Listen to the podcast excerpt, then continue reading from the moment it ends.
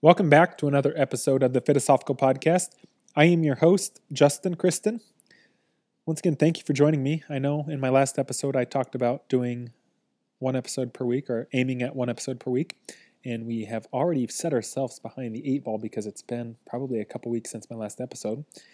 But I'm still charging on, I'm still progressing on, and I'm still going to aim for my goal. And whether I hit it or not, the the idea behind it is the path or the, the journey to that goal. It's it's learning along the way of what works, what doesn't work, how I can better present myself as somebody that's a quote unquote podcaster or in this sense a podcaster and we'll just keep trucking on. I mean, that's all you can do. You know, there's slip ups. There's there's times where when you have kids, they'll they'll fall off the bike, and you you either tell them, "Hey, just quit riding the bike because obviously you're not good at it," or you tell them to get up and try again. And sometimes that's what we have to tell ourselves. Sometimes we just have to pull ourselves up and say, well, you failed last time, but let's try again. Let's try again. Let's try again.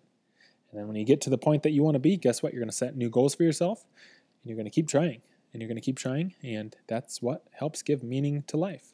So, today's episode, I want to talk about something that I've tried to think of ways how to bring it up. And, and I think I finally have enough passion, or not enough, I've always had the passion behind it, but I, I think I have enough tools in my arsenal to attack it in a way that makes sense to other people because it makes sense in my head. So hopefully it makes sense when I actually say it out loud. And we're going to talk not just about fitness and personal training. This can be applied to a lot of things in life, but just what it what it means to have like this black and white thinking and and realizing that there's a lot of gray and there's a lot of a lot of variations or or ways that you can answer specific questions. And a lot of the times for me, myself, when people ask questions, I start with, well, it depends. And that's that's something that I I'm not trying to play the middle ground, but for some people, some things work, for other people's other things work. And you know, everybody's different. So let's approach this black and white thinking, or let's approach this thinking from the viewpoint of healthy versus unhealthy. So, what is healthy and what is unhealthy? So, healthy foods. So, I, I would say probably one of the number one foods that comes to mind when we talk about healthy foods is salads. So, well, salad is an umbrella term that, that covers a lot of things. So, I would say that macaroni salad and potato salad is potentially unhealthy. But you can also have salads that are healthy, quote unquote healthy. It's, it's a very broad term. So, there are no healthy foods inherently, and there are no unhealthy foods. Now, there are foods that are more nutritious. There are foods that help keep you fuller longer. There are foods that are probably better for you. But if your goal is weight loss, if your goal is fat loss, and you're talking about eating salads all the time, so let's say you want to eat salads, chicken, broccoli, lean meats, and, and all of the, the quote unquote healthy foods, the fruits and vegetables, and you don't allow yourself any of these things that you enjoy. So, like whether it's a Snickers or a donut or some ice cream from time to time. So, let's talk about healthy in that aspect. So, if you need to lose weight, if you're 400 pounds and your doctor is telling you that if you don't do something now, you might not live to see your next birthday. So, you need to make changes in your life. So, weight loss is going to be your goal. So, in order to lose weight, you have to start eating healthier, right? So, you have to start eating foods that you uh, are more nutritious, that are better for your heart health, are better for your cholesterol, are better for your blood sugar and regulating your blood sugar, and all of these things.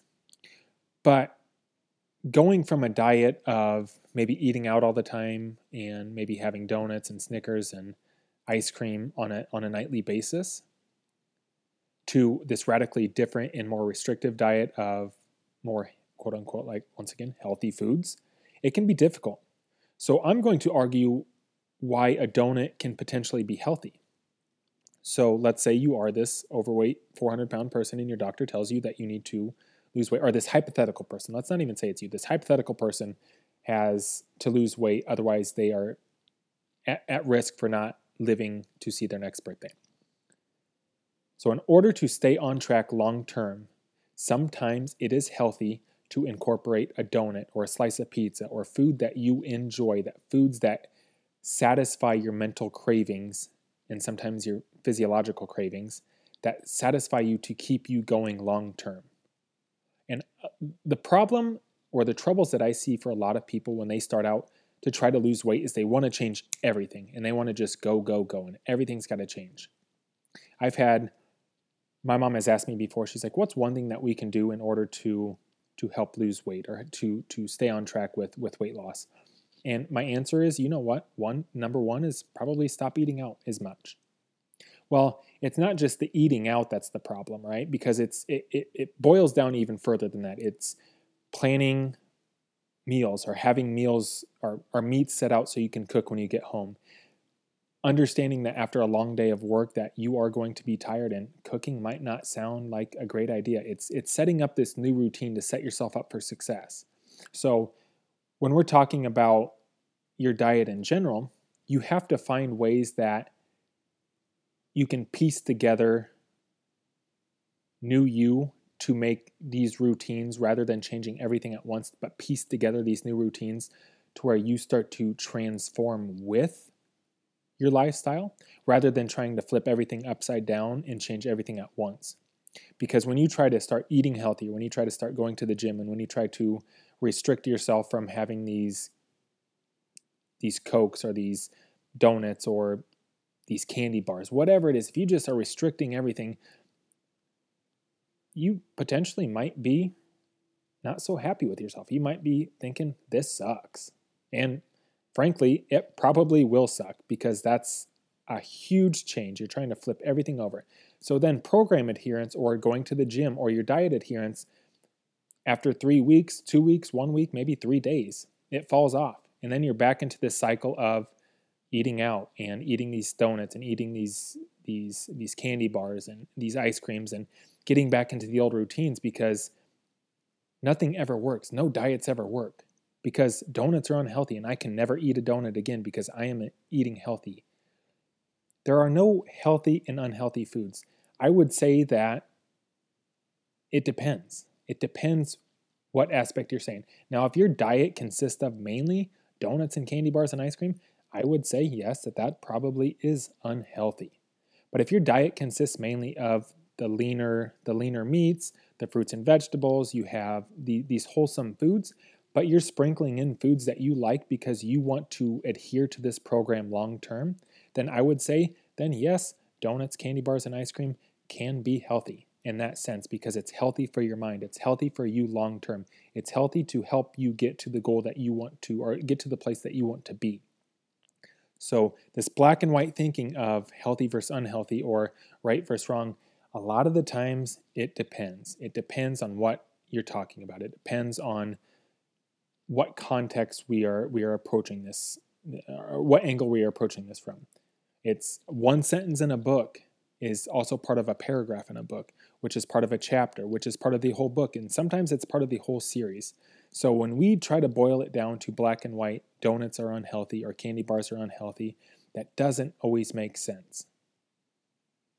So you have to find what works for you, and you have to you have to